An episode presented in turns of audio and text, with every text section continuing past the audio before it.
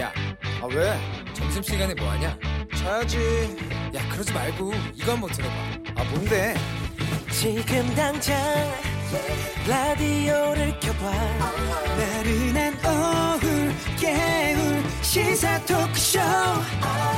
모두가 즐길 수 있고 함께하는 시간, 유쾌하고도 신나는 시사 토크쇼. 오태훈의 시사본부. 네, 케이비에스 제일 라디오 오태훈의 시사본부 이 부 시작하겠습니다. 이 시각 가장 중요한 뉴스들 정리해드립니다.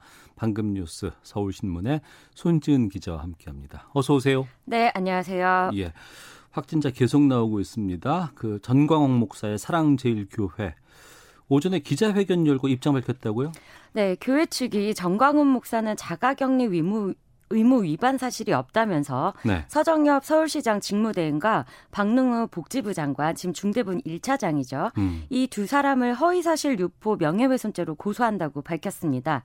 오늘 서울 성북구 교회 앞에서 변호인단이 기자회견을 열었는데 네. 이들은 전광훈 목사가 자가격리 대상자가 아니다. 음. 또 혹시 대상자라고 하더라도 격리 의무를 위반한 사실이 없다고 주장을 했습니다. 네. 그리고 또 첫 확진자가 확인된 뒤에 당국이 시설 폐쇄 조치를 공식적으로 하기도 전에 교회가 먼저 일반 성도들의 출입을 정지했고 광화문 집회는 물론이고 어떠한 집회도 나가지 말아달라고 당부했다고 주장했습니다. 음, 그러니까 어, 자가격리 대상자가 아니다. 그런데 네.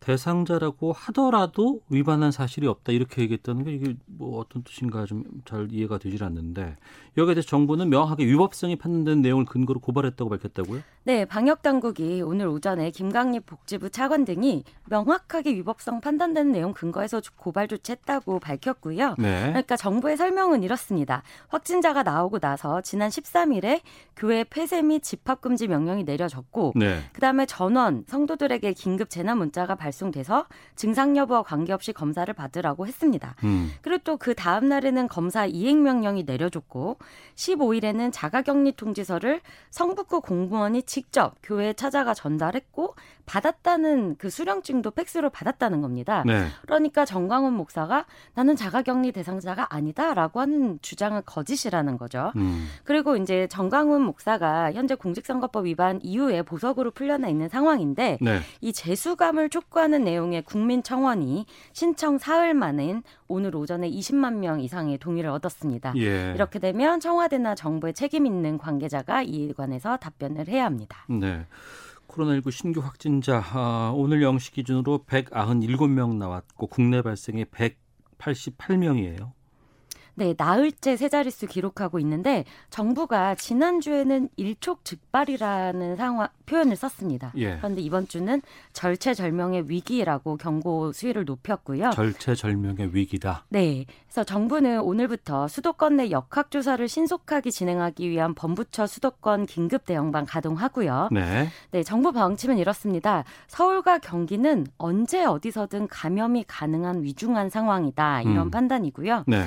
그래서 그래서 서울과 경기 주민은 꼭 필요한 외출 이외에는 집에 머물러 달라고 당부했습니다.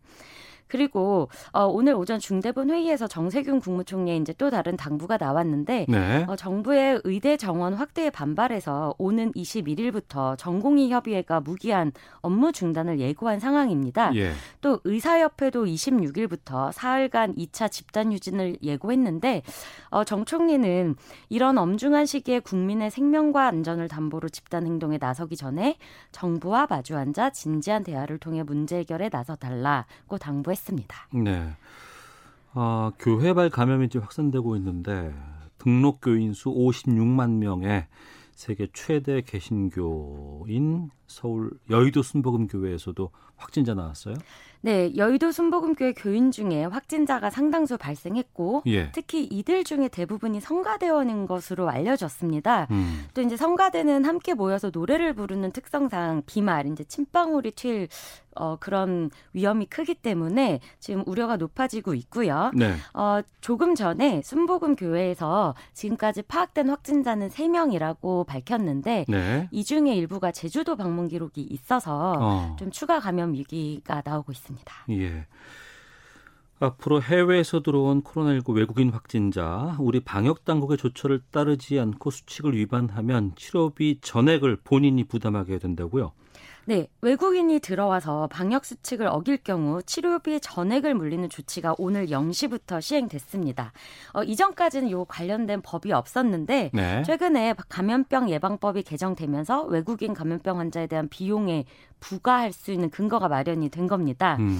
그래서 일단 정부는 현재 감염병으로 인한 추가 피해를 막기 위해서 입국 후에 확진된 외국인에 대해서도 격리 비용을 제외하고는 치료비와 검사비를 다 지원하고 있습니다. 네.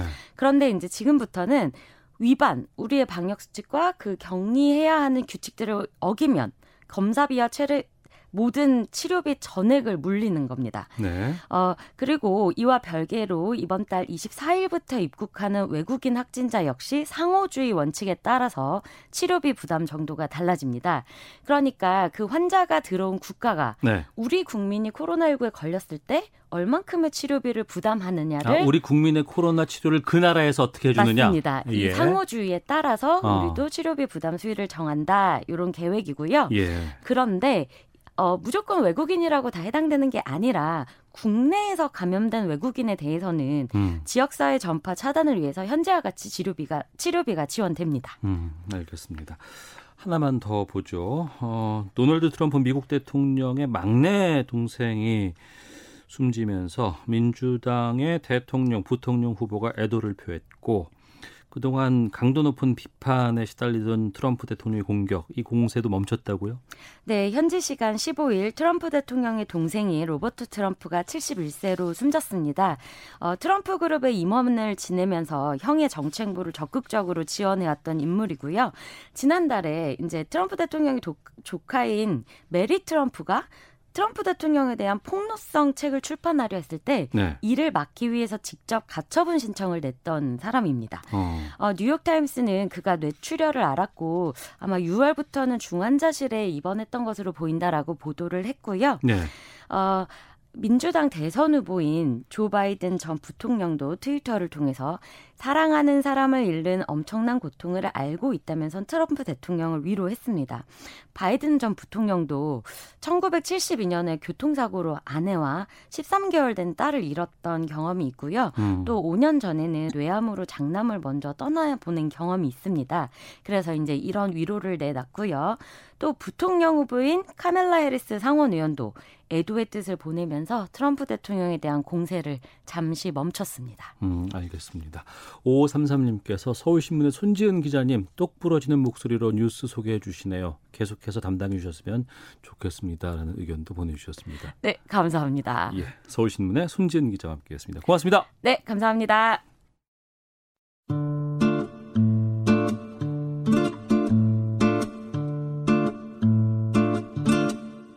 오태훈의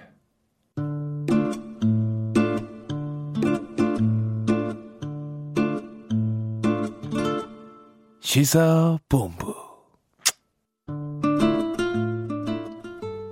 네, 오태훈의 시사본부 듣고 계신 지금 시각 한 시 구 분 향하고 있습니다. 시사본부 청취자 여러분들의 참여 기다리고 있습니다. 샵 구칠삼공으로 의견 보내주시면 소개해드립니다. 짧은 문자 오십 원, 긴 문자 백 원, 어플리케이션 콩은 무료로 이용하실 수 있고 팟캐스트와 콩, 케이비에스 홈페이지를 통해서 다시 들으실 수 있습니다. 유튜브를 통해서도 생중계되고 있습니다. 유튜브에서 일라디오 아니면 시사본부 이렇게 검색하시면 영상으로도 확인하실 수 있는데요. 유튜브에서 윤종아님께서 오늘 쉬면서 집에서 라디오 보니까 좋네요. 헤헤헤 이렇게 문자 보내주셨는데 아, 외교전쟁 하지만 쉬는 날에도 불구하고 오늘 우리나라 둘러싼 치열한 외교 상황을 명쾌하게 정리하고 분석해 주시기 위해서 직접 나오셨습니다. 외교부 전략기획관 지내신 가톨릭대 국제학부의 마상윤 교수와 함께합니다. 어서 오세요. 네, 안녕하십니까. 예. 어, 원래는 어제 이미 시작했었어야 됩니다. 네. 한미연합훈련이 내일로 미뤄졌는데 연기된 배경에 코로나십구가 있다고요? 그렇습니다. 원래 십육 일에서 이십팔 일까지 진행을 하기로 돼 있었었는데요. 네. 그, 그 우리 어, 훈련에 참가하는 우리 육군의 초급 간부가 그 코로나 확진이 되는 바람에 아 훈련에 참가할 계획이었던 예, 예, 간부가 예. 그래서 예. 어, 긴급하게 이제 그 훈련 그 시점을 좀 연기를 해서 어. 이제 십팔 일부터 이십팔 일로 이제 에, 어떻게 보면 좀 한 이틀 정도 이제 기간이 좀 축소가 되는데요. 예. 어, 그렇게 이제 실시를 하는 걸로 합참에서 이제 그 긴급하게 이제 발표를 했습니다. 네. 저희 한미 연합 훈련에 대해서는 우리가 뭐 북한이라든가 이쪽의 입장이라든가 대응이 좀 우려가 되기 때문에 이게 잘 치러질 수 있을까 아니면 뭐 그동안 뭐 코로나십구 상황 때문에 미뤄진다는 네. 얘기도 했습니다만 축소했다고 들었고 대부분의 훈련들을 컴퓨터 시뮬레이션으로 한다고 들었거든요. 그렇죠. 이번 훈련은 그러니까 그 기본적으로는 연합 지휘소 훈련입니다. 이제 네. 컴퓨터 시뮬레이션을 통해 가지고 어. 그 지휘하는 그런 훈련이고요. 그러니까는 실제로 이제 병력들이 이제 기동을 하는 야전 훈련은 실시가 되지 않고 어 이제 뭐 모의 훈련 뭐 그런 형식으로 이제 컴퓨터 상에서 이제 시뮬레이션을 하면서 네. 어 훈련을 하는 연습을 하는 그런 걸로 이제 진행이 되게 됐고요. 음. 어 우선은 그 미국에서 이제 미군 본토에서 이제 병력들이 이제 와야 되는데 특히 네. 이제 그 어, 미군들 경우 이제 예비군들이 많이 파견이 되는데요. 어. 예비 병력들. 예. 그, 그, 그 코로나 사태로 인해 가지고 그런 예비군 동원하는 게 상당히 좀 어려웠다라는 그런 얘기가 있고요. 그래서 미국에서 이제 증파 병력을 아무래도 좀 축소할 수밖에 없었던 그런 사정도 좀 있었다 이렇게 네. 좀 얘기가 되고 있습니다. 예. 지금 이 코로나십구 상황이 지금 다시 대유행의 뭐 전조 증상이다 이렇게까지 얘기하고 하는데. 이게 좀 차질, 훈련에 좀 추가로 차질이 발생할 좀 여지도 있습니까? 글쎄요, 뭐 올해로서는 이제 아마 이번 훈련이 끝나고 나면은 특별히 이제 뭐 대규모 훈련이 계획되어 있을 것 같지는 않은데요. 음. 어, 그 이후로는 이제 내년도의 훈련에 이제 이 코로나 사태가 어느 정도로 이제 완화가 되느냐 또는 네. 잡히느냐 하는 게 좀 아무래도 또 변수가 될 수 있겠죠. 음. 이 한미연합훈련의 주요 목적 중에 하나에 이게 있습니다. 전시작전통제권 전환을 네. 위한 완전 운용능력 검증인데 우리가 이 전작권 전환하기 위해서 많이 노력을 해왔었잖아요. 그렇죠. 특히 이번 정부, 문재인 정부에서는 이제 어, 뭐 정부 그 임기 내에 네. 그 전작권 전환을 좀 그 완료하고자 하는 그런 그 의지가 이제 상당히 강했다 이렇게 볼 수 있죠. 어.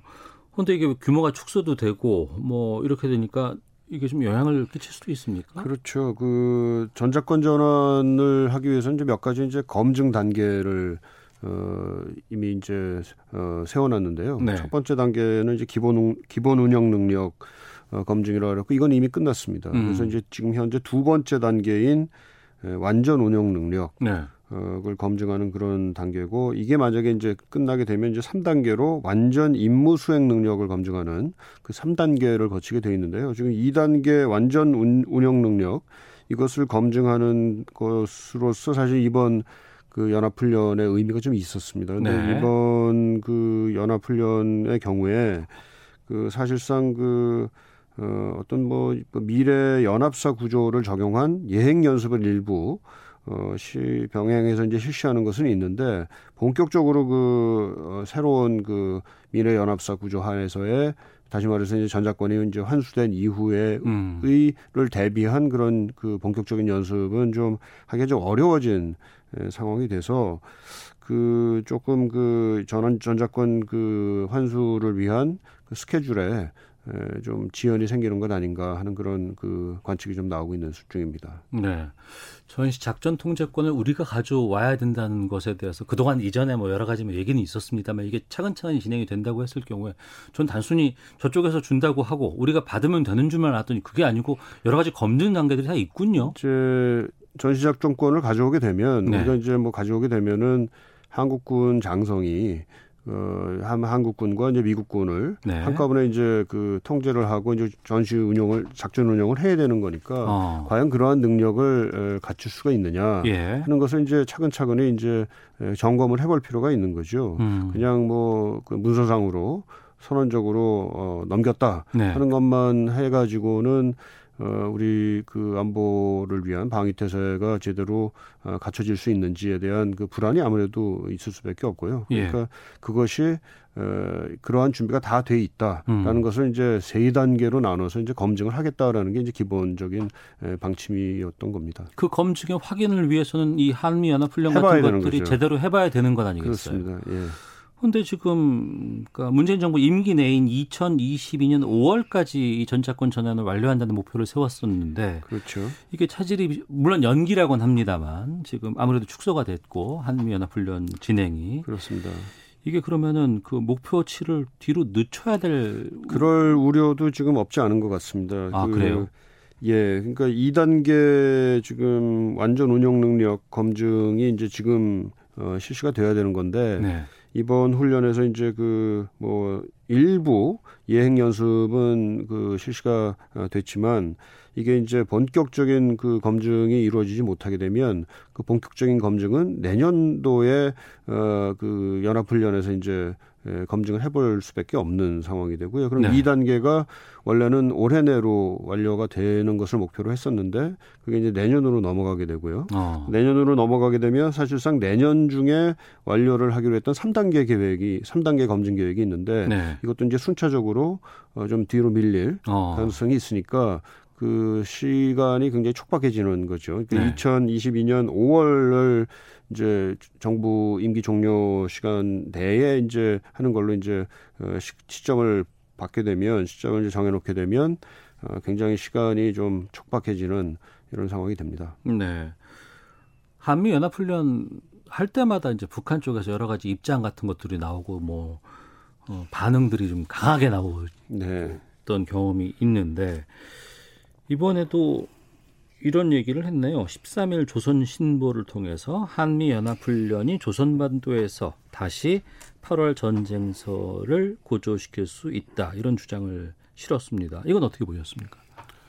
그 조선신보라는 게 이렇게 저도 그 익숙치 않은 매체인데요. 그 보니까 그 일본에 있는 조총련 기관지입니다. 어. 아무래도 이제 그 북한 당국의 그 입장을 이제 받아가지고 그, 그 입장을 쓸 수밖에 없는 기, 구조라고 보는데 네. 그럼에도 불구하고 그 어, 뭐랄까요 그 북한의 그 당이나 또는 당국에서 직접적으로 그 어, 운영하는 매체라든지 또는 그 당 당국이 직접 얘기하는 것과는 조금 차이가 있는 것 같고요. 그런 네. 의미에서는. 그 대남 또는 대미 경고를 어떻게 보면 했다고 볼 수 있지만 그 경고의 수위는 조금 간접적인 것 아니냐 어. 뭐 이런 생각을 해보게 됩니다.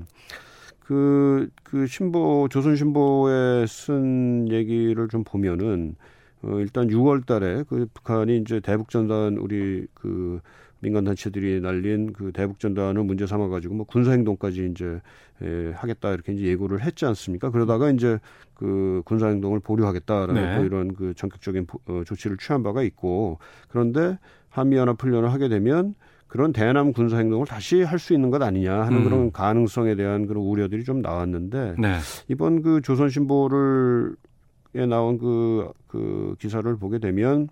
그런 가능성을 조금은 이제 그 제기를 하면서도 음. 그렇지만 이게 이제 직접적인 경고라기보다는 조금 간접적인 차원의 좀 그 경고의 일종의 수위 조절, 굉장한 수위 조절을 좀 한 것 같은 그런 예. 좀 느낌을 받습니다. 아, 그럼 그 수위 조절은 왜 하고 있다고 보세요, 북한 쪽에서? 에, 우선은요, 그 유월 달에 그 군사 행동까지 이제 하겠다라는 그런 엄포를 놓긴 했는데.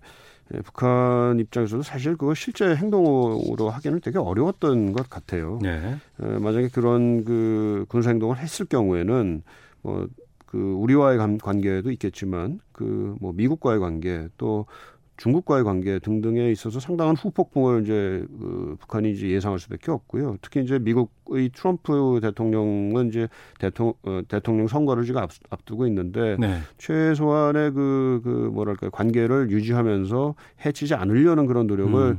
어, 북한 김정은 어, 위원장도 이제 하고 있고요. 네.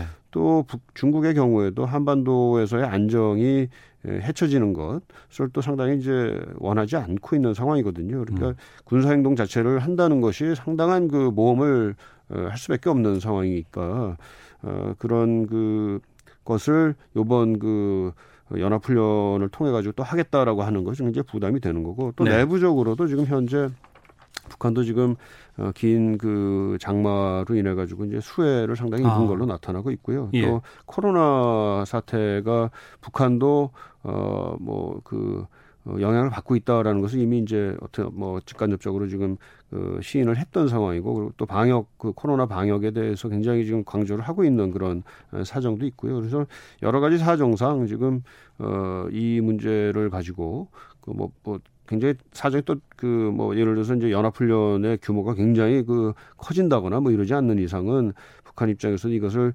뭐 그 견제군은 좀 날리겠지만 이것 자체를 가지고 문제를 심각하게 삼겠다 하는 것은 좀 부담스러운 것 아닌가 이렇게 보여집니다. 알겠습니다. 자, 시사본부 외교전쟁 가톨릭대 국제학부의 마상윤 교수와 함께 말씀 나누고 있는데요. 시진핑 주석 방한 이게 언제쯤 될 것이냐, 성사가 될 것이냐 이런 네. 궁금증들 그동안 많이 해왔었는데 중국의 양제츠 공산당 외교 담당 정치국원이 이번 주에 한국 찾을 것이다 이런 보도들 나오고 그렇습니다. 있습니다. 예. 그러면 이 연내 방안이 성사될 수 있, 있는 건가요? 어떻습니까? 그 뭐 사실은 그 코로나 사태가 아니었다면 아마 이미 그 어, 시진핑 주석 방한이 이루어지지 않았을까 싶은데요. 네. 그 아무튼 그 코로나 사태로 인해 가지고 여러 가지 이제 뭐 중국의 사정 또 우리의 사정 또 등등을 통해 가지고 지금까지 이제 이루어지지 않고 있는 상황입니다. 그런 걸 봐서는 또 그 우리 정부의 그 지금 공식적인 입장도 연내에 시진핑, 시진핑 주석이 이제 방한할 수 있도록 추진하겠다라는 그 입장이기 때문에 뭐, 뭐 언제가 될지는 저 정확히 알 수 없겠습니다만은 그 시진핑 주석 방한이 좀 이루어지지 않겠냐 하는 음. 그런 그 어, 전망이 좀 나오고 있다고 봅니다. 시진핑의 방안이 어떤 의미를 갖고 있는 거예요, 이게? 어, 글쎄요, 그 뭐 우리 한국과 중국과의 관계, 양자 관계만 놓고 보면은 일단은 뭐 우리 입장에서는 특히 그 이천십육 년도에 그 사드 배치 이후에 예. 그 있었던 그 한한령이라고 하는. 그것을 이제 뭐 지금도 상당히 많이 풀렸습니다만 그것을 이제 완전히 해제하고 한중 간의 경제관계를 좀 더 복구하는 그런 것을 좀 어, 추진할 그럴 계기가 될 수가 있겠고요. 또 그것보다 무엇보다도 중요한 것이 에, 북한과의 이제 비핵화 협상과 관련해서 이제 중국의 전향적인 그 지원과 도움 이런 것을 이제 또 우리가 요청할 수 있는 네. 그런 계기가 될 것 같고요. 또 이제 최근에 이제 코로나 사태와 관련해 가지고 이제 방역 관련된 협력을 좀 추진할 수 있는 그런 문제도 아마 있을 것 같습니다. 또 중국의 입장에서 보게 되면은 지금 현재 이제 미국과의 그 대립 그리고 경쟁 이게 굉장히 심화되고 있는 상황에서 이 속에서 한국을 좀 나름대로 그 관리하고자 하는 어. 중국의 그런 그 속내도 좀 있지 않을까 이렇게 생각이 예. 됩니다. 연내 성사 가능성은 어떻게 보세요? 어, 뭐 연내는 오지 않을까 싶, 싶은데요. 어. 뭐 특별히 이제 코로나 사태가 지금 뭐 상당히 좀 또 다시 유동적인 그 국면으로 가고 있는 듯해서 그게 예. 또 이제 변수가 될 수 있겠습니다만 다른 그 특별 돌발 변수가 없는 한은 아마 그 시진핑 주석의 하, 방안은 좀 성사되지 않을까 이렇게 생각이 됩니다.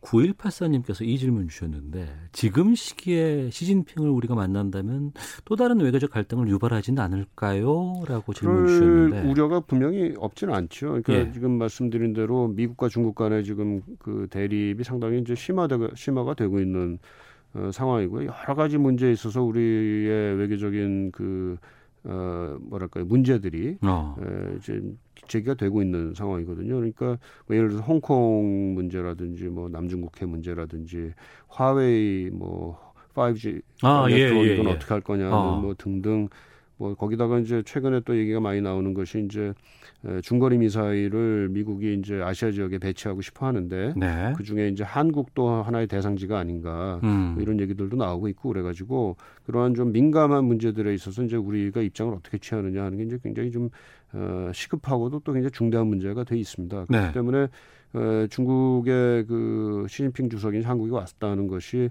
그런 문제와 관련된 어떠한 시그널을 이제 대외적으로 어, 던지는가 아. 하는 게 이제 굉장히 그 어, 예민하죠. 예, 예민한 부분이기 때문에 또 질문 드린다 그러면 그러면 우리가 어떤 시진핑 주석의 방안을 통해서 외교적인 성과 같은 것들도 얻을 수도 있지 않겠습니까? 에, 뭐 아까 말씀드린 대로 이제 북한 비핵화 관련된 그 중국의 협력 그리고 그 협력에 대해서 이제 미국과 중국이 다 같이 이제 도와주는 형태를 어. 띄는 것을 만약에 우리가 그 이룬다면 네. 그것은 이제 한반도 평화에도 어, 굉장히 도움이 되겠고 또 뿐만 아니라 어, 아시아 지역, 동아시아 지역에 있어서의 미중 대립을 또 한편으로는 조금 억제하는 완화하는 뭐 어. 그런 차원에서의 또 성과도 아마 될 우리가 거라고 주도적으로 봅니다. 나가서 그렇습니다. 한반도 문제를 그 어떻게 보면 좀 진전시키고 그 진전시킴에 있어서 미국과 중국이 서로 협력을 하게 하는 음. 일종의 지금 미중 간의 그 대립이 자꾸 이제 그 격화되고 있는 상황인데 전 세계적으로 안 좋거든요. 다 그렇습니다. 그게. 그런 예. 가운데서도 협력을 할 수 있는 분야가 있다라는 것을 좀 보여주고 확인하고 어. 또 협력을 통한 실제로 진적 진작시키는 그런 효과는 뭐 그 우리에게도 좋을 것뿐만 아니라 네. 세계적인 차원에서 상당히 큰 의미가 있는 외교적 성과가 되지 않을까 생각됩니다. 음. 그러고 보니까. 미국 대선이 십일월이니까 이제 얼마 안 남았어요. 석 달도 네. 안 남은 것 같다는 생각이 좀 드는데. 어, 석 달이면 긴 시간이기도 하죠. 아, 그런가요? 그런데 미 대선과 관련해서 한 인물이 가장 지금 떠오르고 있습니다. 주목받고 있는데 이게 그 카멀라 해리스 상원 의원이고 네. 민주당 부통령 후보로 지명도 했습니다. 게다가 역사상 첫 흑인 여성 부통령 후보라고 하는데 이 카멀라 해리스 상원 의원이 어떤 사람이에요? 네, 어, 일단 그 연령으로 보면 오십육 세고요 현재 네. 그리고 그 캘리포니아 주의 연방 상원 의원을 지금 이천십칠 년부터 지금 지내고 있습니다. 그래서 캘리포니아 주 상원 의원이 되기 전에는 그 캘리포니아 주에서 이제 법무장관을 지냈고 또 그 전에는 샌프란시스코시의 또 법무장관을 지냈던 사람입니다. 그러니까 그 사실상 그 법조인이죠. 법조인으로 어. 시작을 해서 그 연방 상원의원까지 오른 또 거기다가 지금 부통령 후보까지 지금 어, 지명이 됐으니 굉장히 그 빠른 그 어, 추세가도를 어, 달려오고 있는 분이시고요. 또, 또 특이할 거는 유색인종이에요. 음. 어, 뭐 흑인이라고 이제 보통 얘기를 합니다만 아버지는 자메이카 출신의 흑인이었고 어, 스탠포드 대학에서 경제학 교수를 했던 또 인텔리기도 했습니다. 또 어머니는 어, 인도 출신이에요. 어. 어, 그래서 이제 인도 출신으로 이 미국에 이민을 해서 이제 그 의과학자로서도 활동을 했던 어, 분이시고 그래서 사실 그 카멀라 해리스 상원의원 이렇게 얼굴을 이렇게 보면 어, 피물 좀 피부는 좀 까무잡잡한데 그 얼굴 모양새는 또 완전히 흑인 음. 또 아닌 듯한 그런 그 모습인데 또 그렇지만 본인은 어, 자신을 이제 흑인이다라고 이제 정체성을 이제 규정을 하고 있습니다. 특히 그 대학을 이제 하워드 대학이라는 데를 어, 나왔는데요. 네. 이제 그 어, 메릴랜드 주에 있는 그 대학인데 어, 소위 그 흑인들의 하버드다. 음. 뭐 이렇게 이제 얘기가 되는 그 굉장히 흑인들이 많이 다니는 명문 대학입니다. 여기 출신이고 어, 그렇게 해서 이제 본인은 흑인이라는 그런 정체성을 가지고 있다 이렇게 볼 수가 있겠습니다. 예. 십일월 미국 대선까지 앞으로 좀 외교 전쟁에서. 이런 여러 가지 상황들 또 어떻게 지금 전개되고 있는지 어느 쪽이 좀 유리한지는 좀 계속해서 좀 말씀 들어보도록 하겠습니다. 자, 외교 전쟁 마치겠습니다. 지금까지 가톨릭대 국제학부의 마상윤 교수와 함께했습니다. 오늘 말씀 고맙습니다. 네, 고맙습니다. 오태훈의 시사본부는 여러분의 소중한 의견을 기다립니다.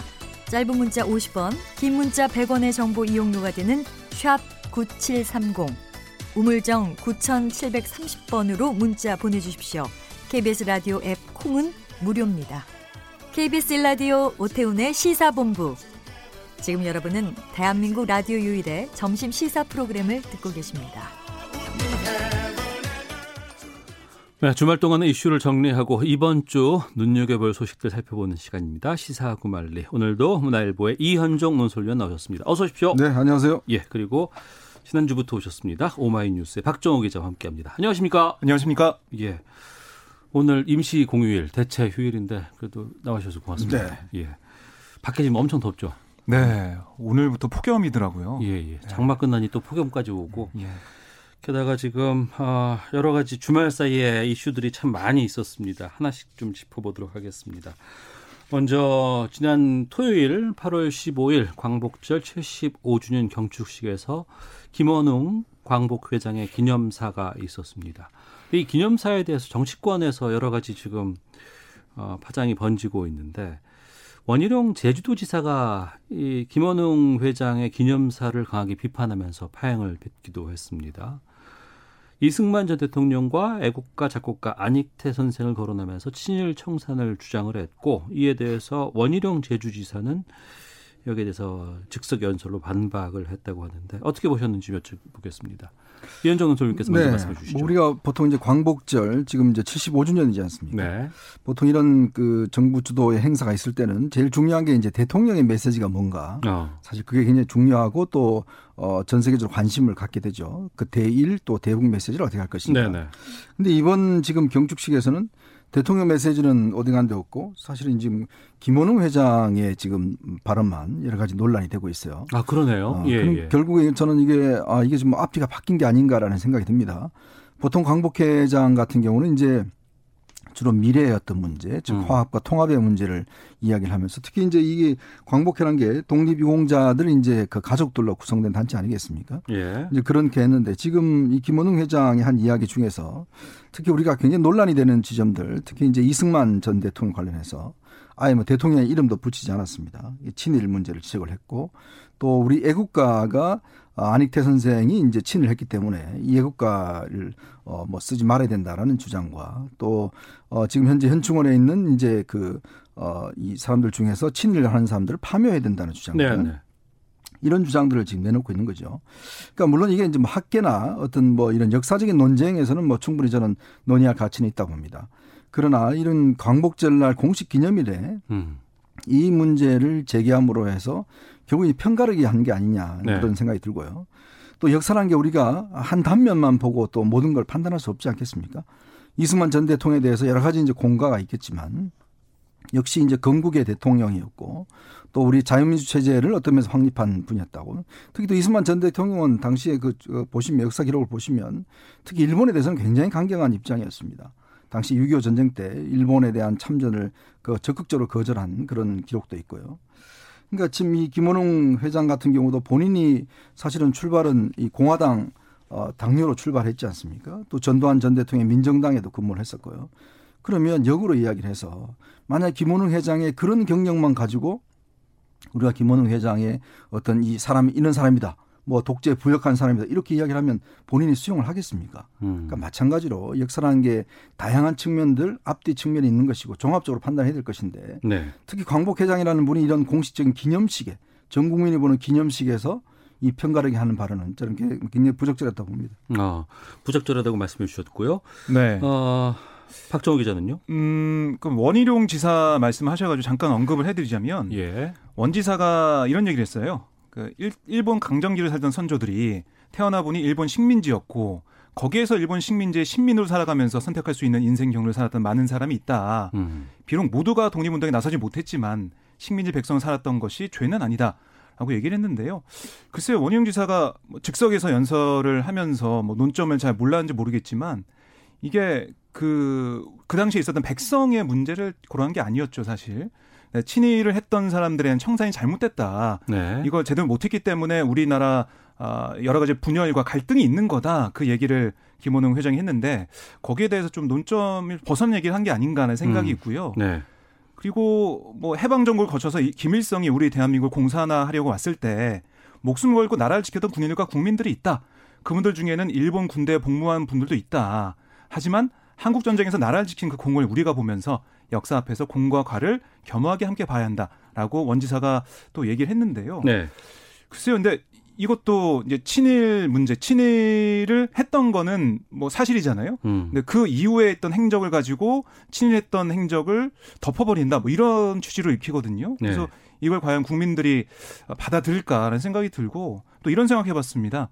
우당 이회영 선생이 정말 풍족하게 살 수 있음에도 불구하고 정말 이 떵떵하게 살 수 있는 그런 걸 다 버리고 가족회를 열어서 한반도를 떠났잖아요. 떠나서 거기서 신흥 무관학교를 설립해서 독립투사들을 어, 길러내고 온 재산을 바쳤는데, 그럼 이분들은 어떻게 되는 건가? 음.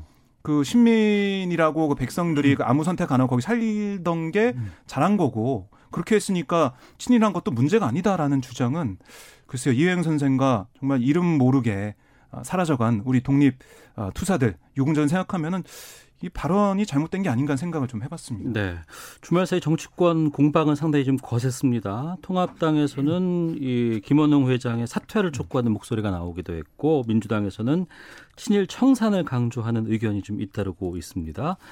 여기에다가 현 정부 비판을 핵심으로 한 반기문 전 총장의 성명이 나오기도 했고, 민주당 윤건영 의원은 정치적 목적을 뒤에 숨긴 발언들이라고 비판하기도 했는데, 이 공방들이 좀 계속 될까요? 어떻게 전망하세요?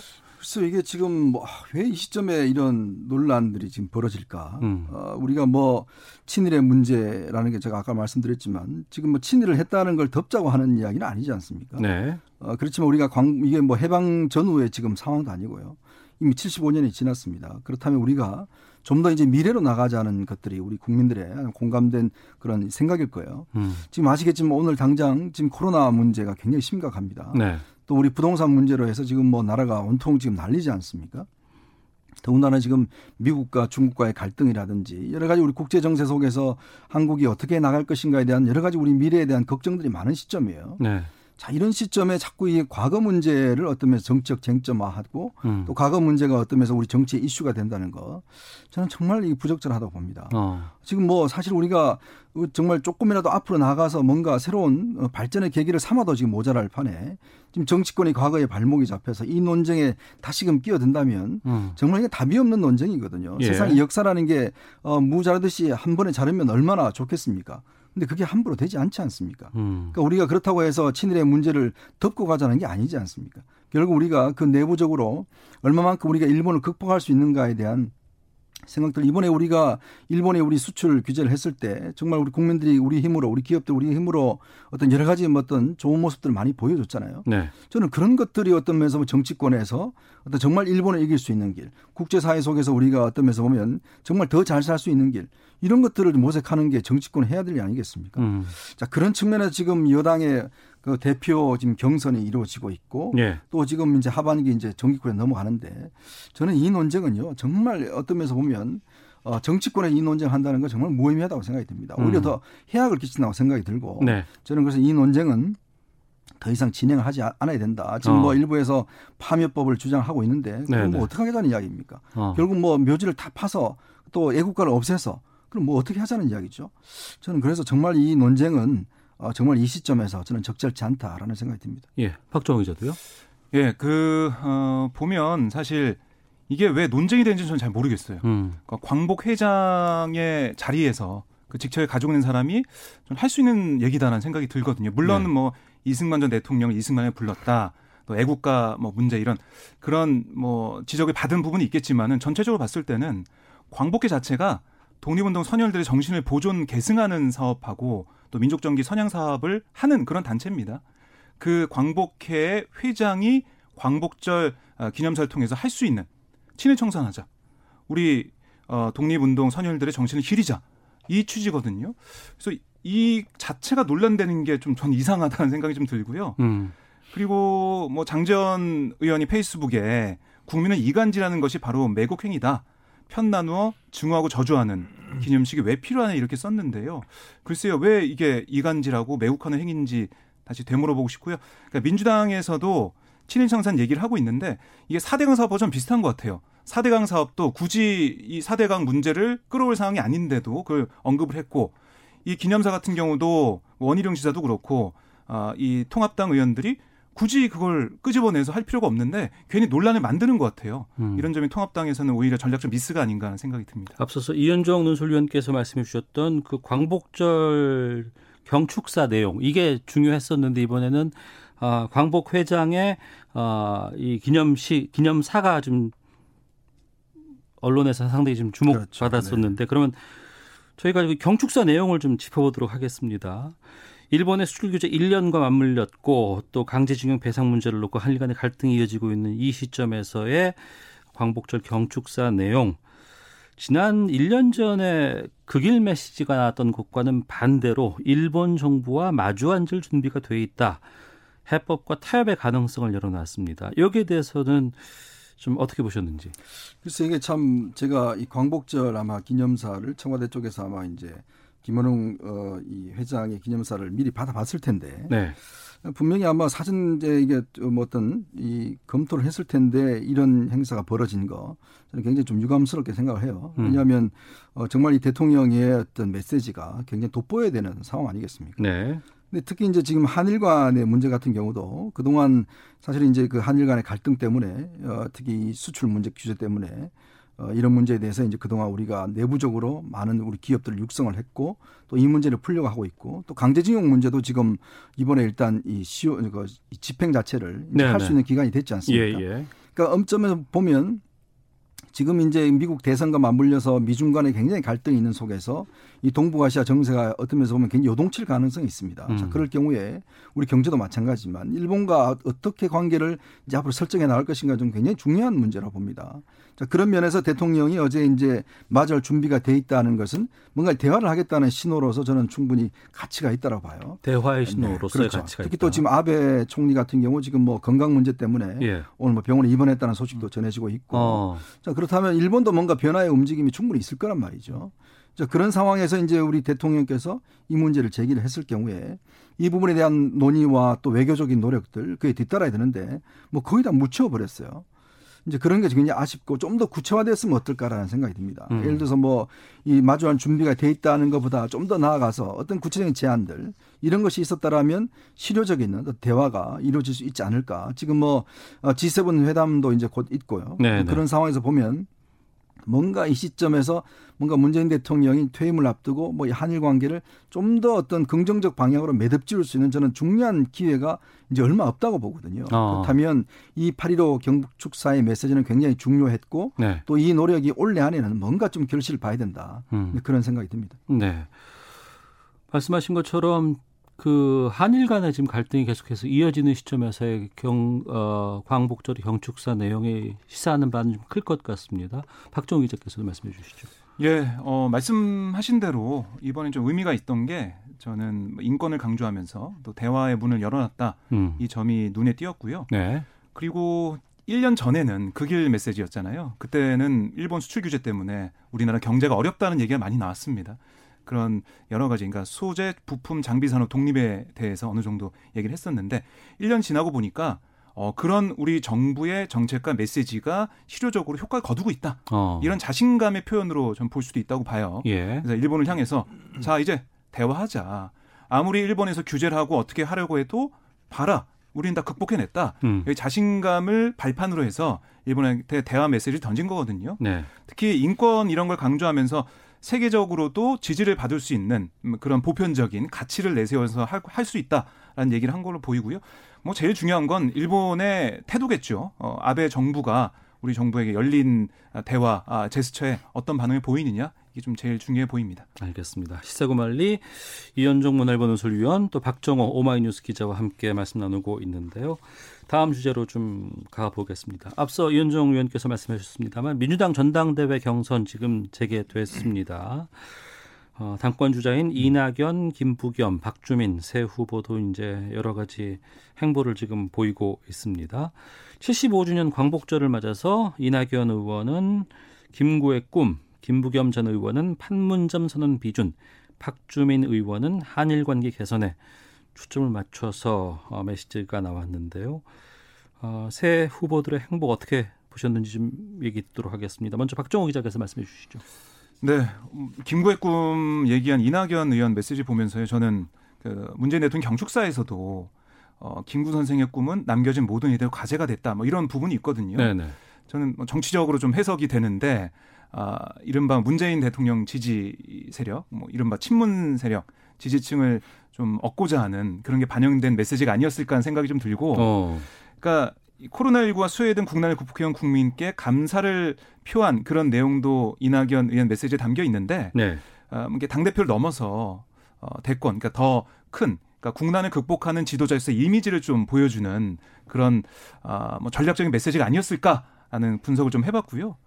김부겸 전 의원 같은 경우는 한반도 평화 정착을 위한 사 이십칠 판문점 선언 국회 비준을 약속을 했고 남북관계 개선을 뭐 제일 강조를 했는데요. 이게 공교롭게도 이재명 경기지사 메시지를 보면 한반도 평화에 대한 얘기가 또 아, 많이 그래요? 나오고 있습니다. 그래서 어. 아, 저에게 정치적 해석하면 안 되는데 뭔가 연대론이 여기서까지 예, 예. 발휘되는 게 아니냐 어. 뭐 이런 생각이 좀 들어서 그 부분이 좀 눈여겨봤고, 박주민 의원은 한일관계 개선에 대해서 강조를 했어요. 네. 뭐 대화도 해야 된다 이런 얘기가 있었는데 어, 이 그 기념식 이후에 김원웅 광복회 회장을 박주민 의원이 찾아갔습니다. 네네. 그래서 김원웅 회장의 말씀을 어, 새기겠다 이런 얘기를 했는데요. 그러니까 일본을 향한 여러 가지 메시지, 또 친일 청산을 위한 메시지를 좀 돋보이게 하기 위한 그런 포석이 아닌가 이렇게 음. 볼 수가 있겠습니다. 이현정 의원께서는 참 근데 이 여당 이 대표 경선이 관심이 없는 것 같아요. 그러니까 이게 사실은 이 여당 경선이라는 게 집권 여당의 지금 백칠십육 석을 가진 정당의 새로운 대표를 뽑는 경선 아니겠습니까? 예. 근데 저는 가만 보면 이 좀 정견도 없고 어. 견해도 없고 논쟁도 없는 정말 그런 지금 경선이 되고 있지 않는가라는 생각이 듭니다. 왜 이런 현상이 벌어지냐 하면 결국은 이번 경선 같은 경우에 국민 여론보다는 당원들 상대로 한 주로 이 여론 그 이 투표로 결정이 되거든요. 네. 이제 그러다 보니 이 입맛에 맞는 이야기만 하는 겁니다. 그러니까 음. 평소에 이분들 제가 뭐 최고위원들도 마찬가지지만 평소에 하던 주장과 전혀 반대되는 주장들을 하고 있어요. 어. 그럼 왜 그러냐 가만히 보면 네. 결국은 그 사람들의 지금 지지를 얻기 위해서 어, 그렇게 맞춰서 이야기를 하는 거예요. 음. 그러다 보니 메시지 차별성이 하나도 없습니다. 차별성이 네. 없다. 뭐, 뭐, 보시면 알겠지만 지금 세 명의 당대표와 최고위원들 후보들 보면 별로 누가 누군지 잘 모르겠어요. 말만 놓고 보면. 음. 그게 왜 그러냐. 결국은 친문들이 적극적으로 이 표를 좌우하기 때문에 그 사람들 입맛에 맞는 이야기만 하는 겁니다. 네. 이제 그러다 보니 쟁점이 없는 거죠. 어. 그러다 보니 관심이 없는 겁니다. 이제 그런 어떤 이게 이 상황이 지금 계속되고 있는데 지금 여당의 지지도가 지금 떨어지고 있는 상황에서 네네.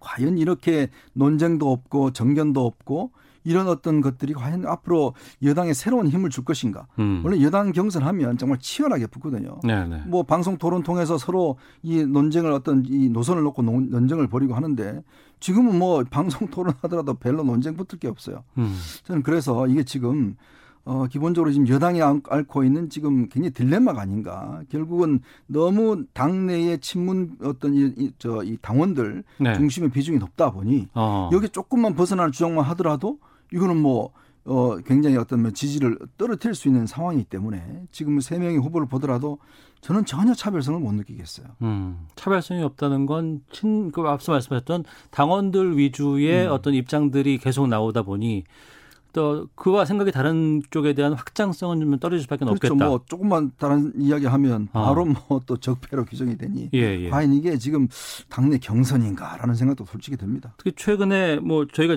구체적인 수치는 말씀 안 하도록 하겠습니다. 지지율이 앞서 말씀하셨던 것처럼 여당 쪽에 상당히 지금 안 좋게 나타나는 거는 추세가 좀 드러나고 있는 것이거든요. 이 부분은 어떻게 보세요, 박정호 기자 같은 경우에?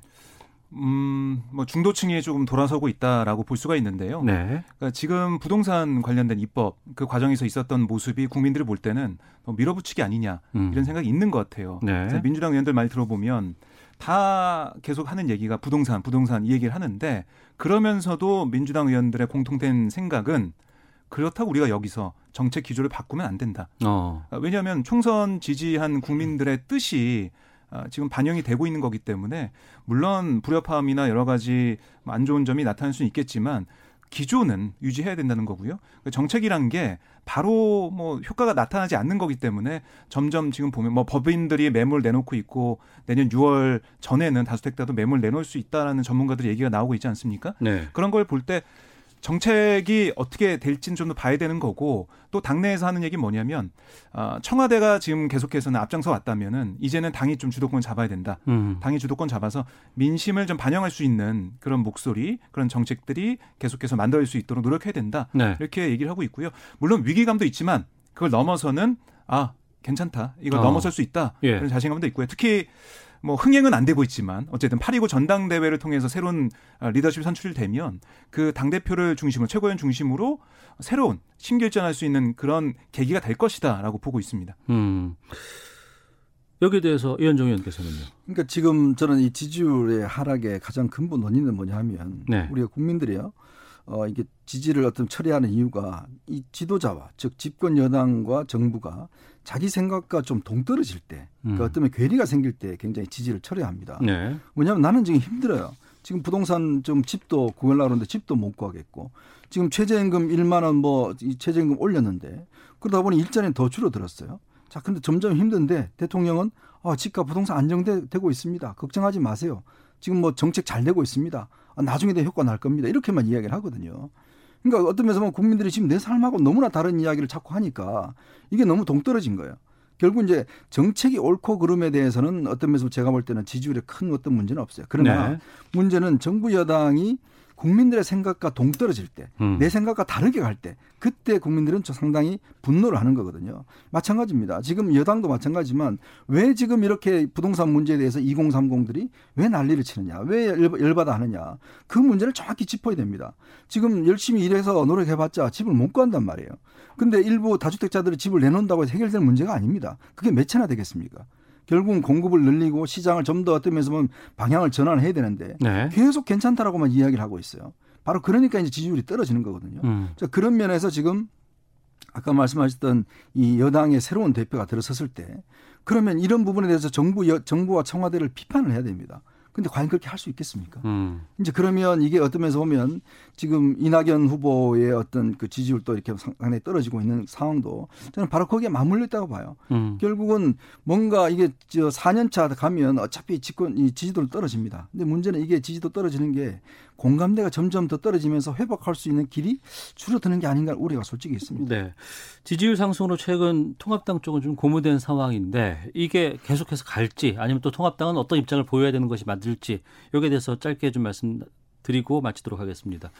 예, 지지, 지지율 상승세인데 사실, 쪽에. 예, 예. 한계 없거든요. 지금 아. 봤을 때는. 그래서 이제 팔월 임시국회를 시작으로 정기회가 있을 텐데 예. 거기 여러 가지 정책이나 법안들에 대해서 통합당이 어떤 대안을 제시하고 실질적으로 음. 아 정말 이렇게 하면 되겠구나라고 뭔가 나올지 카드가 나올지 봐야 될 것으로 보이고요.